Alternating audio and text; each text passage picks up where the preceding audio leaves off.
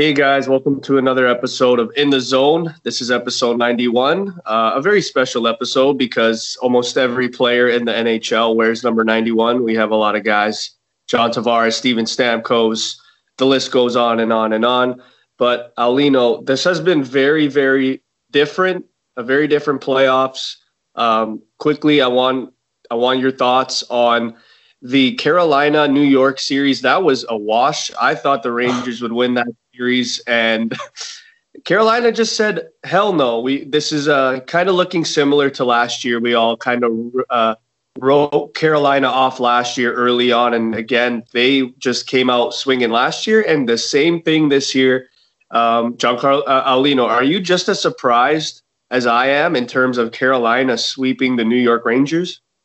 Oh, I'm very surprised, especially the Rangers coming in. Everybody had them as a dark horse. I had them as a dark horse going through too. And just looking at their team, like Panarin was an MVP finalist, had an amazing year. So that's a guy that if you uh, you have him on your team, that's an asset to have. You have Henrik Lundqvist, even though he's an older player, just having that presence in net in game one, I think they made the right call. But just going on, like that was a disappointing effort by the Rangers, and kudos to the Hurricanes.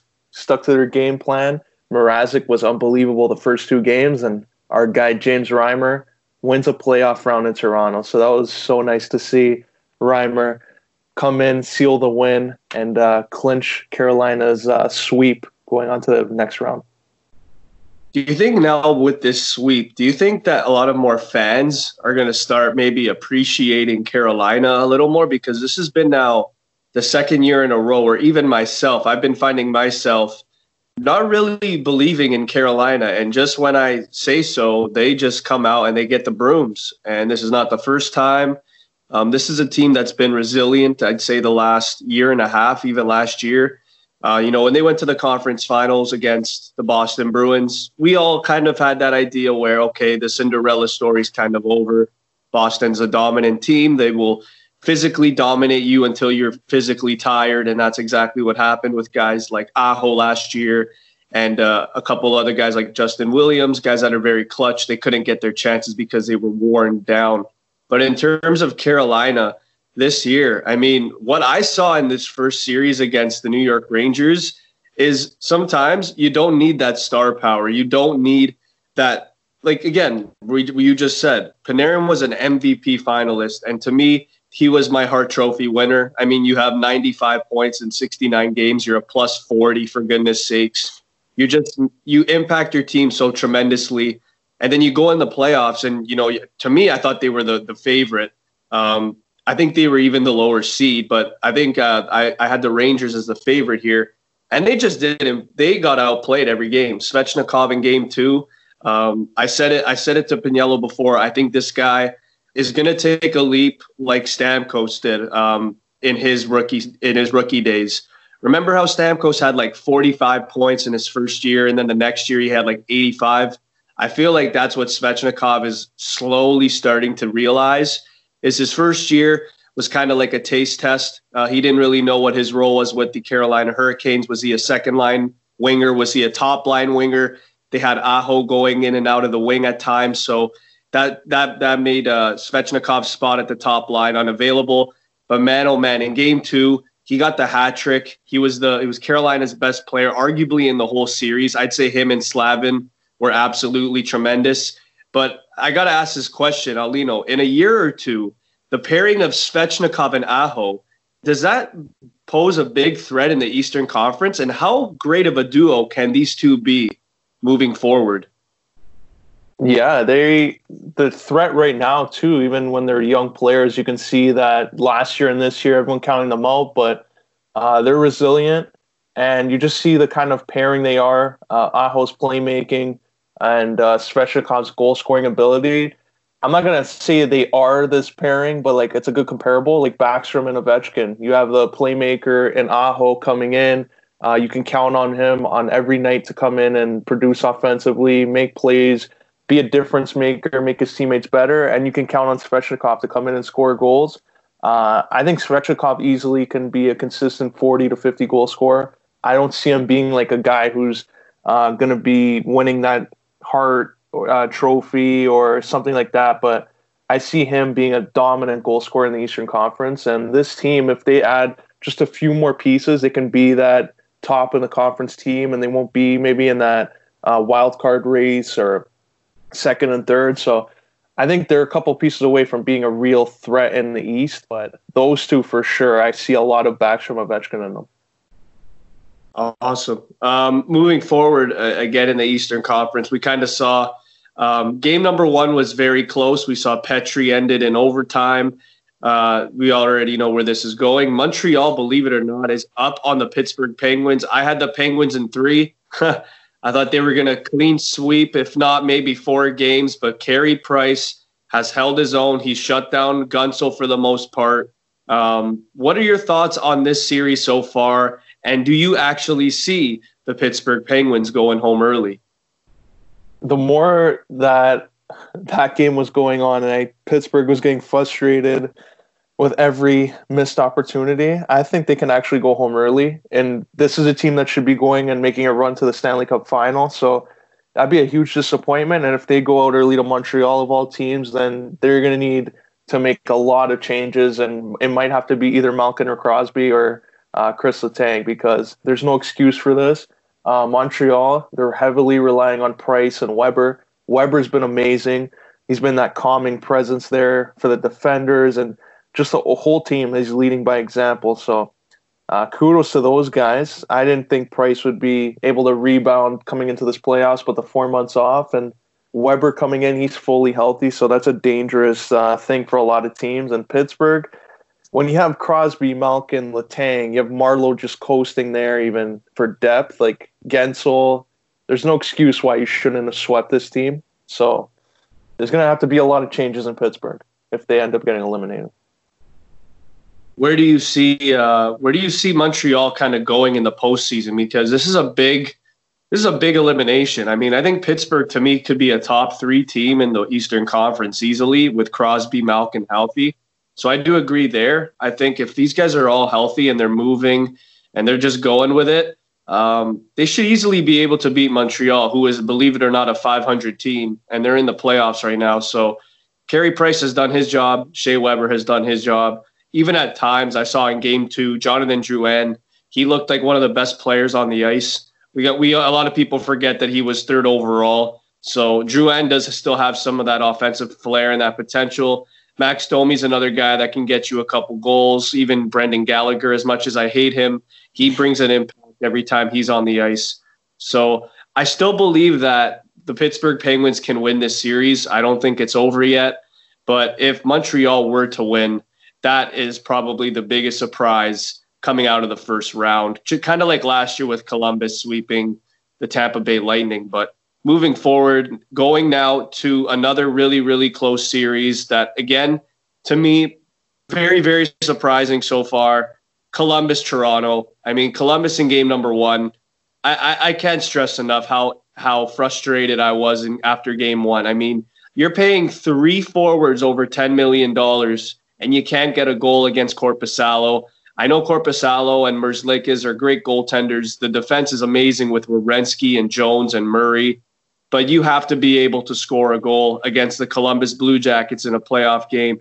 So that for me, the first game, it, it made me very, very worried. I mean, you don't get a goal against the Blue Jackets. They played a calm, easy game, and that's what they're going to do the whole series because Columbus knows that they don't have the better offense than Toronto. So they're just going to be playing dump and chase hockey. Whenever the D have a chance to get it out of their zone, they'll flick it out to center ice and that's just how they're going to play. Tortorella, he's a very good coach. He's manipulative. You know, he knows exactly what plays they're going to be running. So, I mean, I think the biggest question mark here is offense for the Leafs. If they can't generate at least two goals a game, then they're in hot water because Korpisalo, believe it or not, has been just as good as Freddie Andersen. So um, I know both games. One was two nothing Columbus. Game two was three nothing Toronto. Um, Toronto absolutely killed them in game two. But Aulino, I just want your thoughts so far on our hometown series. Yeah, it was tough. And uh, I think they may have taken Columbus a little lightly. I think Sheldon Keefe probably took them a little lightly. And uh, it showed like John Tortorella, I think, should be coach of the year after this year. What he's been able to do with all the guys that left Columbus and managed to get them into a playoffs, and they look good throughout the end of the year. He outcoached Sheldon Keefe big time in that first game, and it was frustrating to watch as a fan. When you see Matthews, who was doing okay, he had uh, probably out of the three of them, he was the best forward. He had like 23 minutes, 24 minutes, but Marner was, I didn't even notice him on the ice. Tavares was there, but he couldn't really get his groove offensively. Then game two, you see them still just having so much trouble scoring a goal, and then Tavares finally got there. Matthews got there, and it looked good. But now with Muzzin out, this is going to be tough for the Leafs because do you put Sandin in? Do you put some other defensive guy in there? Do you go with Marincin? Like this is going to be a very tough test for them. Uh, I hope they can win in the next two days, close out the series, but uh, Tortorella is a good coach. He knows how to push his team's buttons, as we saw with Dubois. So it's going to be a tough out in this qualifying round if they want to get this out of the way tonight and tomorrow. Yeah. Um, I think the Leafs are going to win um, both games. I, I, say Leafs in four. Uh, I just think they're going to use this injury as motivation. And um, regardless of it, whether it's Marincin, Liljegren, Sandin. I think they're going to do what the Leafs have always been doing the last two, three years is they're going to play Morgan Rielly about 29 minutes and they're going to just roll with it and they're going to see how the results are. Um, I know when it comes to penalty killing, Morgan Rielly usually is not on the ice. So um, I could see them potentially if if let's say they take a lot of penalties in game number uh, game number three uh, and game number four, I could see them maybe rolling with like Justin Holl playing like 22 minutes. You could maybe even believe it or not. I know this is going to be painful to say, but maybe if he's you know playing his game very simple, maybe a Cody Ceci, a Tyson Barrie, they can play relatively around 23 minutes. Um, and then you can maybe put plug in Marincin on maybe the penalty kill but majority of the time he's playing will be on the penalty kill. I wouldn't play Marincin more than like 14 minutes.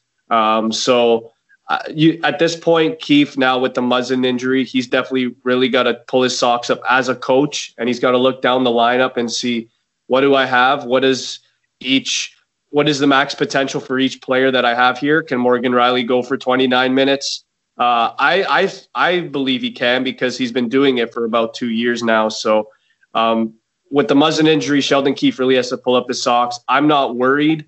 I think the Leafs are going to win the next two games. But again, I do like what you have said about Tortorella. What he's done this year with Columbus, I'm giving this guy coach of the year for sure. But um, moving forward, uh, I think we, we have one more series to talk about. It's the Islanders and the Panthers. The Islanders actually went up 2 nothing, but the Panthers won yesterday. Um, it's a recurring theme, uh, Aulino. Bobrovsky, he's struggling again.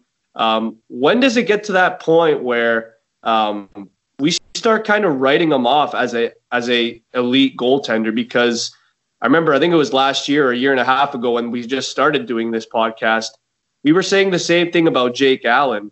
So, what what do you think's got to give here, Aulino, with Bobrovsky?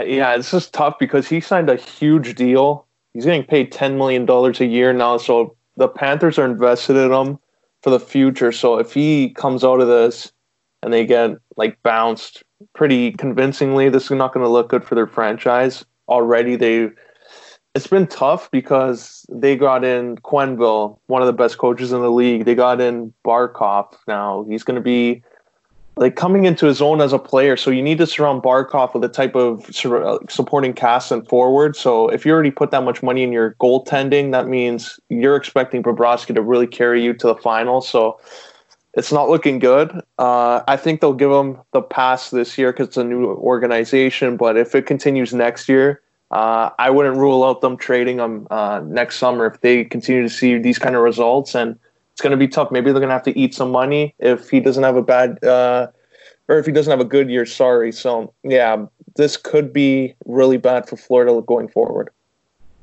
Do you see Florida beating the New York Islanders, or do you see the Islanders holding them off for one more game and going on?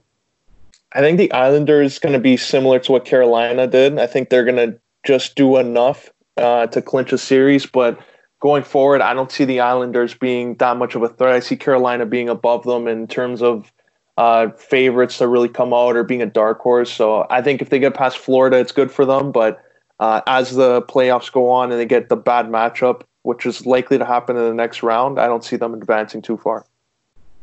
If they were to face like a Boston, do you see them winning a game, not winning a game? What what what are your thoughts on the Islanders Bruins matchup if it were to happen? Because we all know how great of a coach um, Boudreau is, and he he he likes going up against that physical matchup. So, do you see the Islanders maybe upsetting Boston, or is that just far fetched? I see them getting a game, but I can't see them getting the huge upset like what Carolina was able to do last year with all those teams like Washington. So, I see maybe one game if they're lucky. If Barzal like really is on fire and their goaltending is straight like I think the goaltending might be the matchup for them going in, like Varlamov, and then you see uh, Rask. So maybe they'll catch them on a bad night, but going forward, like I just don't see them being good enough to go to the final. Yeah. Uh, well, now we got to go quickly to the Eastern, uh, to the Western Conference. Um, in the round robins, I think the best team that I've seen so far, believe it or not, has been Colorado. I think they've been absolutely incredible. You know, uh, Nazem Kadri beating the Blues. Uh, then, of course, you know, they absolutely dismantled Dallas yesterday. So um, I think Colorado right now is looking like the team to beat. Uh, they also beat, uh, no, Vegas beat them the other night. But uh, in terms of uh, the Western Conference, uh, and what you've seen so far out of all the top teams, who do you st- do you still think Vegas is the team to beat, or is it maybe Colorado? I'm gonna go with Vegas on that, just because Robin Lehner was a huge trade for them at the deadline. They have Fleury and Lehner now, so if Fleury is for whatever reason he's not able to go, or uh, you just see like a setback in a game, I think Lehner can come in and steal it. So uh, goaltending, they probably have the best duo of everyone in the playoffs right now. So that on top of their forward group, we got Mark Stone going, you have Pacioretty going, and I think they're probably the likely favorite to come out of the West. I don't see really too many teams matching up with them in terms of depth and just defense and goaltending. So I think they're the best overall team to come out the West. Yeah.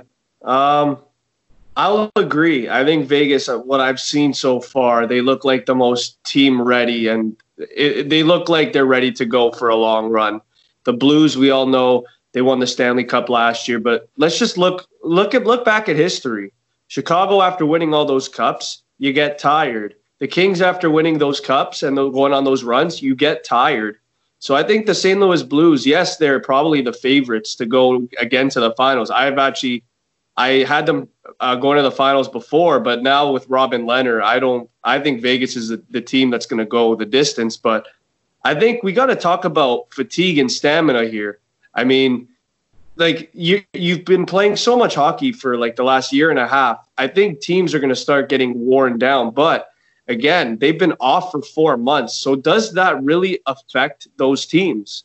So that's why um, I'm kind of mind boggled when I look at Pittsburgh and they're down and um, and even like the Blues, like I, I don't know what to expect with St. Louis. Uh, they're either going to be super dominant once the series start, or they can maybe even just crumble just based off of how tired they are. But um, let's quickly go into series by series. Uh, I'll start with the Chicago and Edmonton series. Um, just for me, very, very surprising. I mean, I kind of was joking when I said Chicago could beat Edmonton. I thought uh, in this bubble criteria, I think McDavid is the guy that strives the most. He's had the most rest. He's the fastest. He's the best player on the planet, and he's showing it. Five goals in three games. But here's the thing, Aulino. They're still losing. They're down two one in the series. Jonathan Toews has turned the clocks back. It looks like he wants his fourth cup. He has four goals as well in the series. So, what are your initial thoughts on the Edmonton Oilers? Can you see them going home early? And if that's the case, are we looking at a potential big trade in the offseason for Edmonton? Oh man, they're uh, they're typical Oilers right now. Like you have McDavid, best player in the world. You have Draisaitl, but other than that, like who's stepping up on this team? I don't know who is. Like Nuge should be that guy, but that's probably asking a little too much. Just depth and goaltending being a huge question mark. Their defense, not having Mike Green, has been horrible for them. So, Chicago, this is a horrible matchup for them. I think the Oilers would have done so much better with any other team in the West, maybe the Wild, maybe the Canucks, but they got the bad matchup with the Blackhawks here. That's like the team that would give them the most problems. You got Patrick Kane, Toews, Kubalik, uh, Keith back there, Crawford. Like these guys know how to win. Uh, they've seen teams like the Oilers in the past. So with all that skill there, I think that made them a realistic per uh, team to get past this round. I see the Blackhawks actually taking them out now and closing out the series. And and the offseason, you're looking at probably trading Ryan Nugent Hopkins. I like that. Um, out of two players that I've seen in the series, I'll say McDavid and Nuge have probably been the best players for the Edmonton Oilers. Darnell Nurse, for me, I don't know what's going on defensively. Uh, he's not doing his shutdown role. Um, yeah, I agree with you with the Mike Green. They need Mike Green. Um, I, I was watching the game the other day, and they they can't even get it out of their zone at times. Like Darnell Nurse is trying to pin two guys at once, and the other D, I think it was Chris Russell. Um, you know, just not doing his role enough. And you could easily tell um, they were supposed to get the top four spot, but it just went to uh, I think it was Nashville. So, um, or no, not Nashville. I think it went to uh, Dallas. It, it went to Dallas over Edmonton like the last day. Like I think they're a point over Edmonton. So it really sucks because Edmonton was supposed to get the buy, but they didn't end up getting it. And then of course you look at the the 12th seeded team in the in the Western Conference was a was a dynasty couple years ago in Chicago and Jonathan Toews last year had 80 points this year 60 and 70 games. Patrick Kane, we all know how great he is. He'll always get around 80 points as long as he's healthy. And for me the biggest thing is the goaltending. Mike Smith, I thought for a second would turn the clocks back, you know, prove to the Edmonton Oilers franchise that, you know, maybe I still have a little bit left in the tank, but he's allowed, I think he's allowed 10 goals in two games. Uh, he's been really, really bad. And then you look at Koskinen, who they had last year, and a lot of us were kind of contemplating. Well, you you know you have Cam Talbot and Koskinen; those were two decent goalies. At least that's what we thought. Chiarelli extends that guy another two years with the team, and he's also been terrible. So if I'm McDavid and if they get eliminated in the, like in this series, I think they need to get a goaltender. I think they need to make a statement. Let's say um, I already know. I think they're going to be relatively high in the draft. I think they'll be around like 10, 11. So I think I know there's two goalies in this draft. Maybe go all in for that goaltender if you – but again, it's Connor McDavid. He's 23 years old, turning 24. Um, they're wasting his really, really good offensive years right now. So if I'm Edmonton, maybe try out and go get Braden Holtby in the offseason because he is a free agent. So I feel like if you maybe trade Nugent Hopkins, if you maybe trade another bad contract, maybe you can get Braden Holtby. And then maybe next year we could be talking a little more a little more nicely about the Edmonton Oilers. I don't know if they're going to lose the series. I know, like, when you're down two to one, it usually doesn't go well in your favor, but it is Connor McDavid. Um, they just need to outscore the opponent, and we all know that McDavid and Draisaitl, they're good at doing that. So I'm not really counting Edmonton out yet. I think they can get it together, um, but you just you have to shut down Patrick Kane and Jonathan Toews. If you if even Kubalik, he's another a sneaky guy. He had 30 goals as a rookie. This guy's looking really solid, but um, I, I still like the matchup for Edmonton. I think they just need to stay focused. They need to just keep going with it. Uh, they have one of the best leaders in McDavid in the world and the best player. So I'll I'll, I'll still say Chicago wins in five, but I'll, I'll give Edmonton game four. Can you imagine moving, if uh, Lafreniere goes to Edmonton? they win the lottery. Yeah, and then they signed Taylor Hall as well. yeah, that would be ridiculous. But moving forward, we got Winnipeg and Calgary. Um, this series to me is very, very fun. I think uh, who I think Winnipeg's winning that series. It, it's it's either Winnipeg or, or no, wait, did Calgary win yesterday? I think Calgary won yesterday. Yeah, Calgary won. Yeah, yeah, Calgary won. So they're up two to one. Um, terrible news all basically all year with Winnipeg. They've had injuries all season. Uh, like we talked about last week, you know, uh, when your whole defensive end gets basically traded, um, what they were able to do this year was incredible. We all know how great of a coach uh, um, he is over there. Um, he's he's one of the best coaches, Richard, one of the best. Um, he, he's like okay, you talk about guys that like need need to get going. Kyle Connor has to get going in the series. Haven't really seen him. Uh, Patrik Laine, of course, is injured. Scheifele injured because of the Matt Tkachuk hit in game number one. Um, what are your initial thoughts on both teams? I know this is a this well, we were anticipating it to be a very close, fun series. Who do you think is the better team, Aulino, in the long run?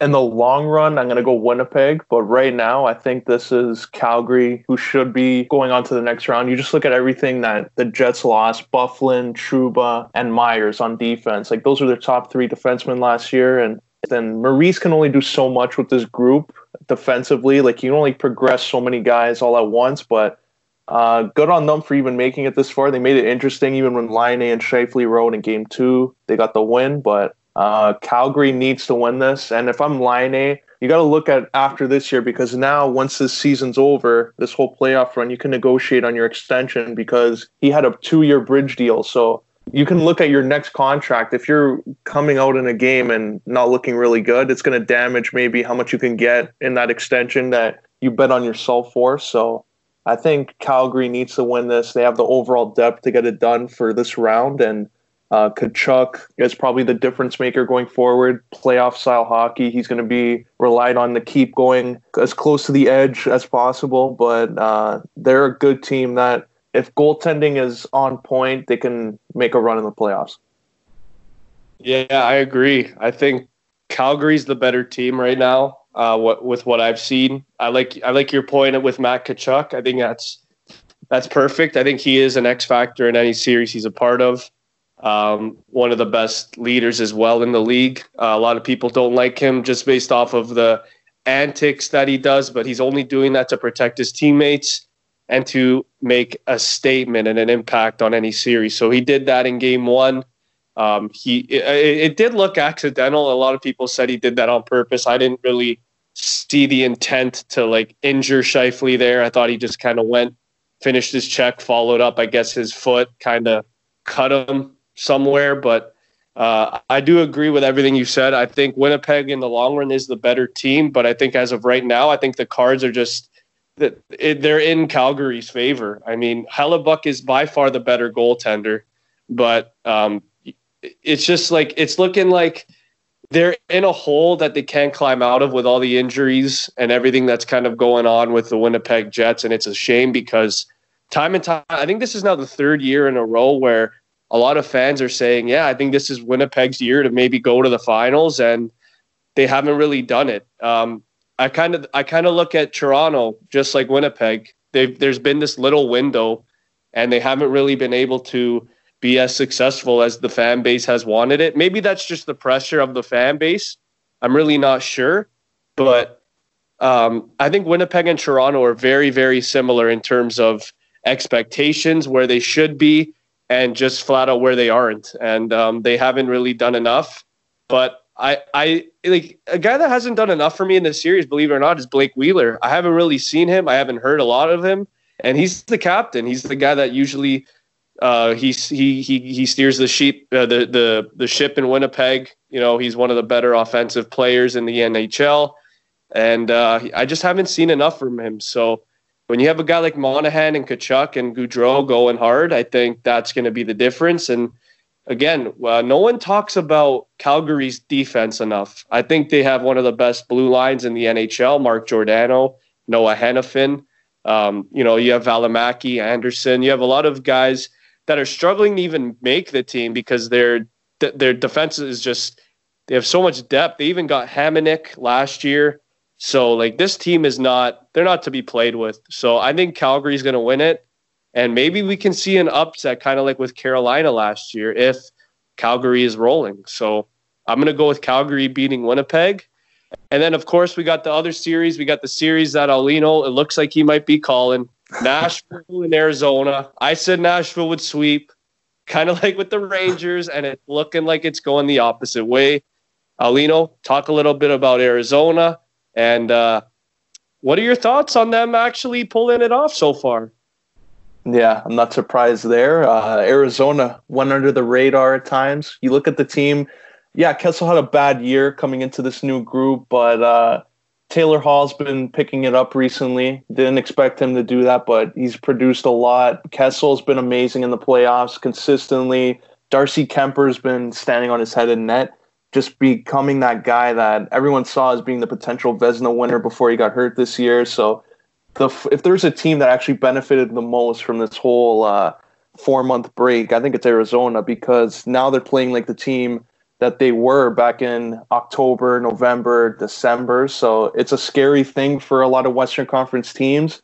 It's going to catch them a lot off guard because they have a lot of depth at center, especially the youth there with Keller and Hayton coming in. So I think Arizona is going to be that surprise for a lot of people. I see them getting past Nashville. I see them even getting past the first round in this playoffs against whoever uh, one of those teams are. I think Dallas might be the likely team, but uh, Kessel could be uh, on his way to becoming another difference maker for another run here with Arizona. So good for the Arizona fan base over there, and hopefully at least to something positive when fans are actually allowed back in the arena.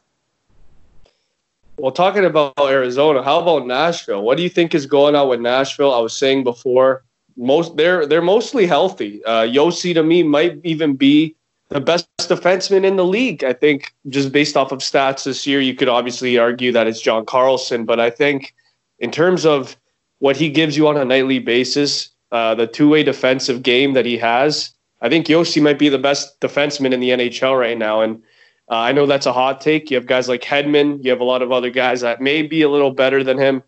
But right now, I think Roman Josi might be the best defenseman in the NHL, and yet they still can't beat this Arizona team. What are your thoughts on Nashville? And if you're a Nashville Predators fan, where do you start drawing the line? Because they did go to the conference finals a couple years ago. Um, just like where do you where do you think this organization is going if they don't beat the Arizona Coyotes? Do you see them maybe rebuilding? Do you see them maybe trading a big name? Because again, they've been so close for so many years and they still haven't been able to do it, just like the San Jose Sharks. And I would have said just like the St. Louis Blues, but they finally got it done last year. When can the Nashville Predators do what the St. Louis Blues do? And if they can't, who are they trading? Oh, that's a tough one. Uh, this team, yeah, they've really done everything there. The GM went out and got the big signings. He got Duchene. I think he gave him a little too much money based on his playoff performance last year, but like they did every position. Usually, their the knock on Nashville was they had no offense and just too much defense with Weber, Suter, uh, Jones. Even after, like they just relied so much on their defensive presence and they didn't really go after the offensive players and now they actually did go after those offensive guys. They have a good balance and goaltending. Like Saros played well, uh, but I think Rinne should have been the starter in Game One. You should have went that route that the Rangers went when they put Lundqvist in. Go with the guy that has been in that uh, scenario in the past, and then if worse comes to worse, then you put in Saros when he doesn't have to think too much about it. And this is a team where you can't really trade too many guys outside of Ryan Ellis. Uh, I don't think they're going to trade Forsberg, but maybe Ekholm. Like it's going to be guys on the defensive end that are going to draw the most interest because I don't think too many teams are going to line up to take Duchene's contract or Granlund. So they're in a tough situation. Wow. Well, that's a that's good. Uh, that's a good analogy right there. But what do you now? We're going to go into the last series before we quickly talk about hoop. Um, the the Minnesota Wild and the Vancouver Canucks. Uh, it's it's tied one one right now. Um, tonight, I think is game three. They're the latest. They're the they're the series that has played the least amount of games. What do you think is going to happen here with this series? I kind of said that I could see Minnesota upsetting Vancouver just based off of everything that's been handed to them Um, Stalock has looked amazing. I thought they were easily going with Dubnyk as the starter, but I guess that's not the case. What are your thoughts on this series? And do you even see Vancouver maybe making a run, or is that kind of far fetched? I think they have the skill to do it. It's just uh, this is like a matchup type of series. So with like Minnesota, they're able to use uh, their style to slow down the Canucks. I think the Canucks are a skilled team. Uh, they have a lot of guys like Pettersson, Boeser, Horvat, uh, Toffoli, Pearson. Like they have experience there in the playoffs, but I just think Minnesota's doing they're they're sticking to their game plan a lot better. Uh, Parise's up there in age, but he's producing. Staal's up there in age, he's producing. So I just think it's going to come down to uh, maybe an overtime goal, a bounce here or there. But I see this going five games and Vancouver getting just edging them out. Uh, this is just a tough out for them. I think Minnesota is a good matchup for them in terms of a team that can actually pull off this kind of upset. But when you're looking at the offseason, I do see Zach Parise moving on. I know uh, the Islanders was that trade that fell through. I see him going to the Islanders, and maybe even Eric Staal could be on the move. So there's a lot of moves uh, Minnesota are going to have to do just to get a new identity for themselves. And I think they're a few years away from really making a run like this going forward. Yeah, I think this is the year where, like, this is the off season where I think Minnesota starts realizing we need to rebuild. Uh, we have uh, who they have Kirill Kaprizov coming in next year uh, from the KHL. He's been highly touted for like two, three years now. Um, he's looking like a, a, top line winger right away. He's been dominating the KHL the last three years. They've said he could be like a Panarin. Um, so that's a, that's really high praise. If Parise and Eric Staal were to move on, um, you can maybe start, you know, really relying on guys like Kevin Fiala. He's looking like your future. Um, that was a great trade, I think, for Minnesota, trading, um, I think it was Ryan Hartman and a couple others to Nashville. Um, th- it's just looking like everything is starting to maybe fall in place finally for Minnesota. If they lose this series to Vancouver, I think this is a very eye opening series loss. I feel like they would open their eyes finally, look at what they have. Like Matt Dumba's, I think, 25, 26. He's just entering his prime years. I think this is a guy that you can really build uh, on your blue line. He's a great player. Ryan Suter's what 35 years old. Um, he probably has another two three years at most.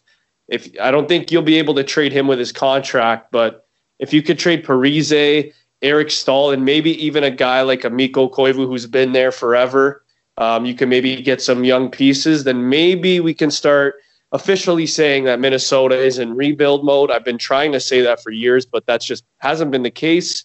So I really hope Vancouver wins this series just based off of I think it would rejuvenate Minnesota and it would really have them understand that they are a team that is in need of a rebuild and an identity check. So I'm going for Vancouver here. I really hope they win this.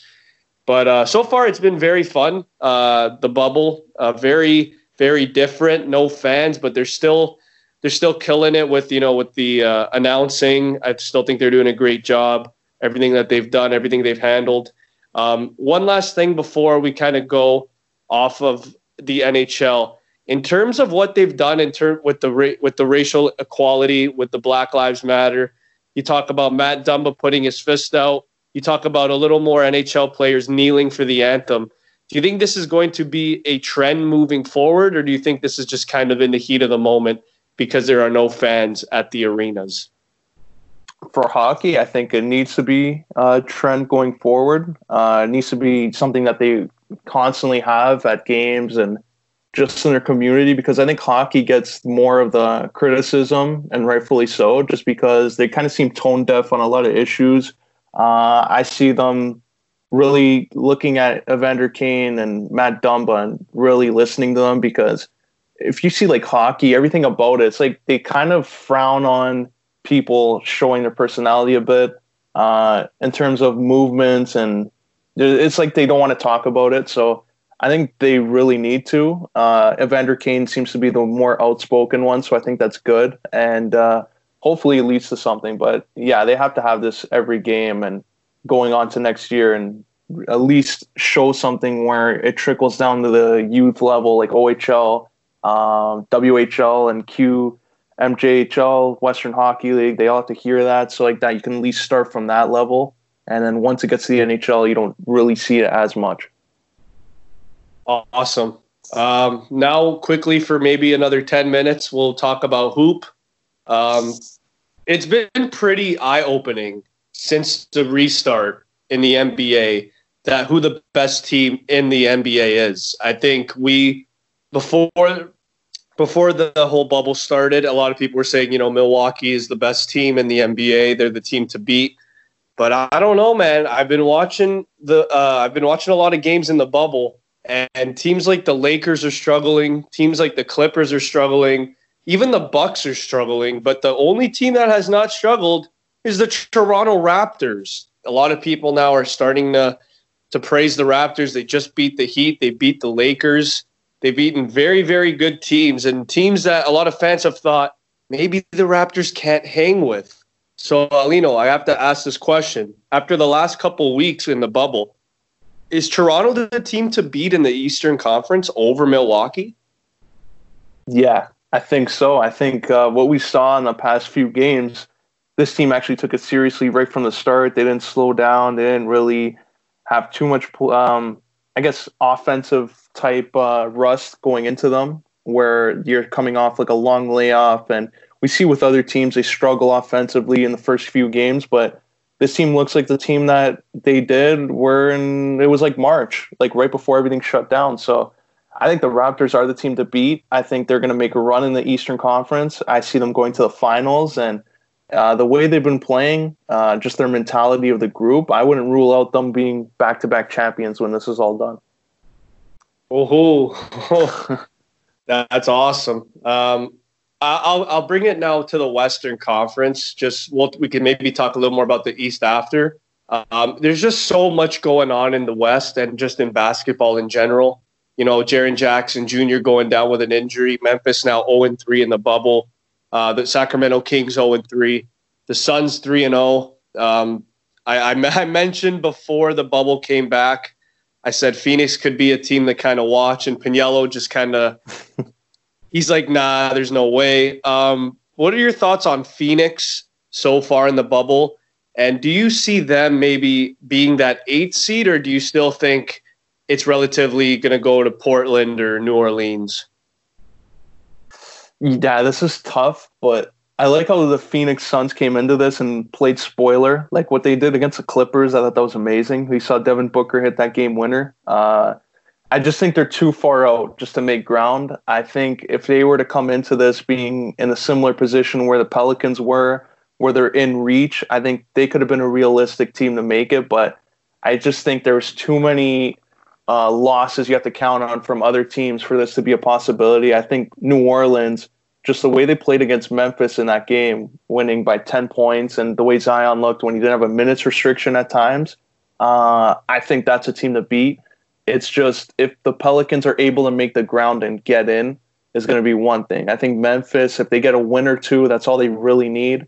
Uh, but yeah, I want to see the Pelicans make it. I think they're going to be a dark horse if they get in. Uh, the way the Lakers have been playing, I wouldn't even rule out an upset in a seven game series, but that's gonna it's just gonna be tough getting there. I think for the Pelicans.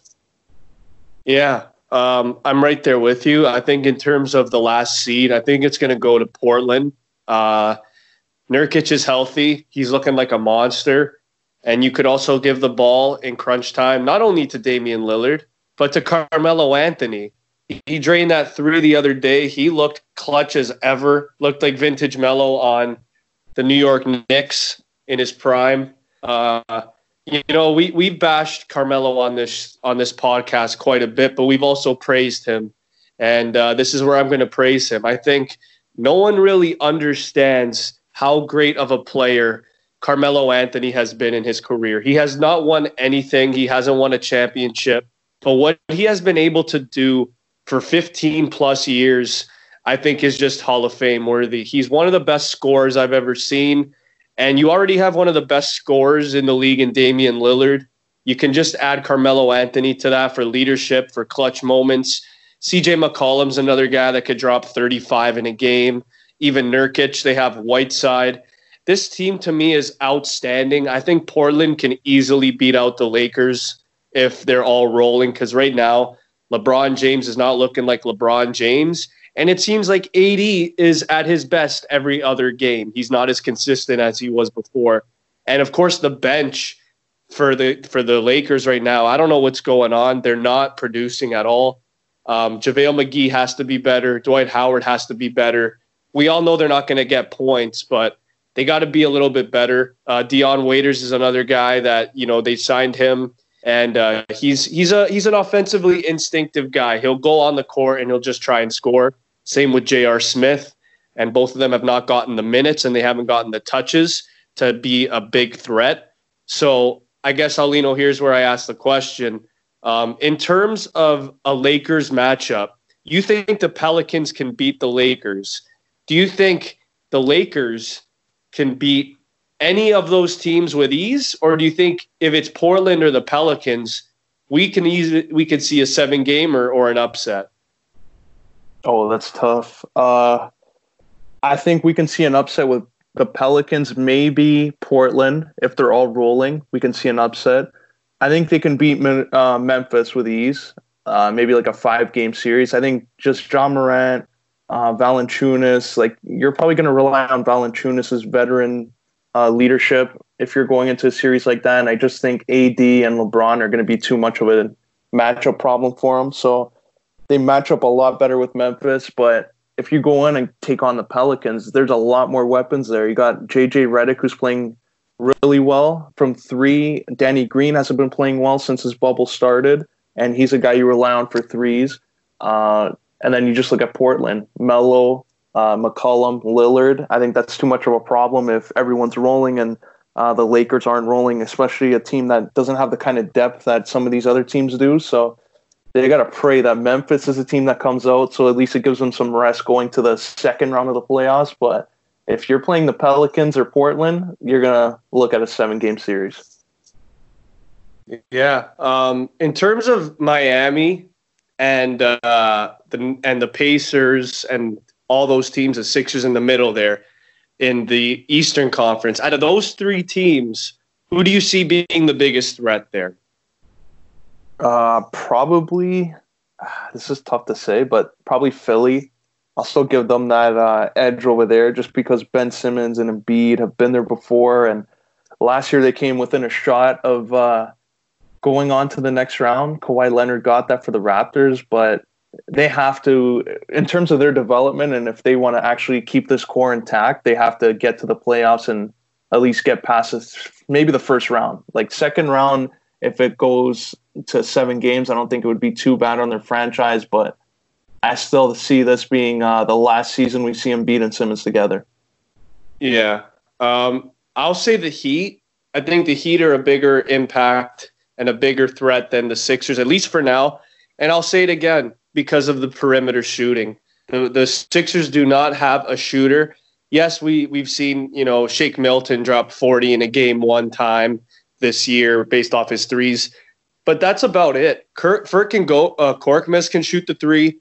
Shake Milton can shoot the three. Josh Richardson can shoot the three. And that's about it. Joel Embiid shoots threes, but he shoots it way too much, and that shouldn't be his role. Ben Simmons, uh, Bruce Brown has told Ben Simmons he should be taking more threes. And guess what? He's not taking any threes. So um, I think in the long run, when you when you know the, in playoffs, the game does kind of slow down. And yes, Philly does have a really dominant defensive team, but I think at the end of the day, you need marksmen, you need shooters, and that is what the Miami Heat have. They have Jimmy Butler, who he's not the greatest three point shooter, but he's one of the best teammates in the NBA. You have Duncan Robinson and Tyler Herro, to me, they're marksmen. They are three point badasses. They can both shoot over 40% from three. I think Duncan Robinson is a huge threat to anybody in this bubble. Um, another guy that I love, and I think he's been one of the best stories in the year, Kendrick Nunn, going undrafted and then becoming one of the best rookies in the NBA. I think it's amazing to see.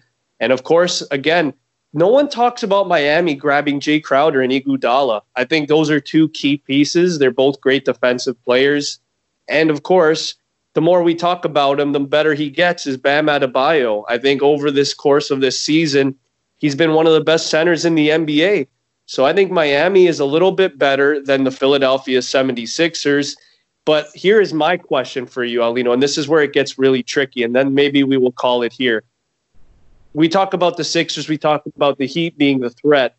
Are the Celtics a tier above those teams, or are they relatively around the same as the Heat? Because more people I talk to, they have the Heat over the Celtics, believe it or not. Oh man, no, I, I think the Celtics are a tier above them. I think the Celtics are a better team than the Heat. I think the Heat are still emerging uh, they're coming up, they're ascending to that spot, but I think they're another year away from really being a threat like that. But uh, the Celtics have Kemba Walker, who's amazing, uh, Jayson Tatum. Uh, so this is a team that actually could make a run. It wouldn't be like out of the ordinary to see them in an Eastern Conference final, but I don't see a team like Philly getting there. I just they have too many problems within their own organization to make that happen, and uh, I see maybe the Celtics being the upset there. If the Celtics are under the radar that much, they're going to be underestimating what Tatum brings. I think Tatum is right there with some of the best in the Eastern Conference at his position. So uh, I do see the Celtics making a run. Celtics, Raptors, and Bucks. Love it. Well, that's it for this week. Um, make sure to tune in next week where we will probably have Pinello back in the studio.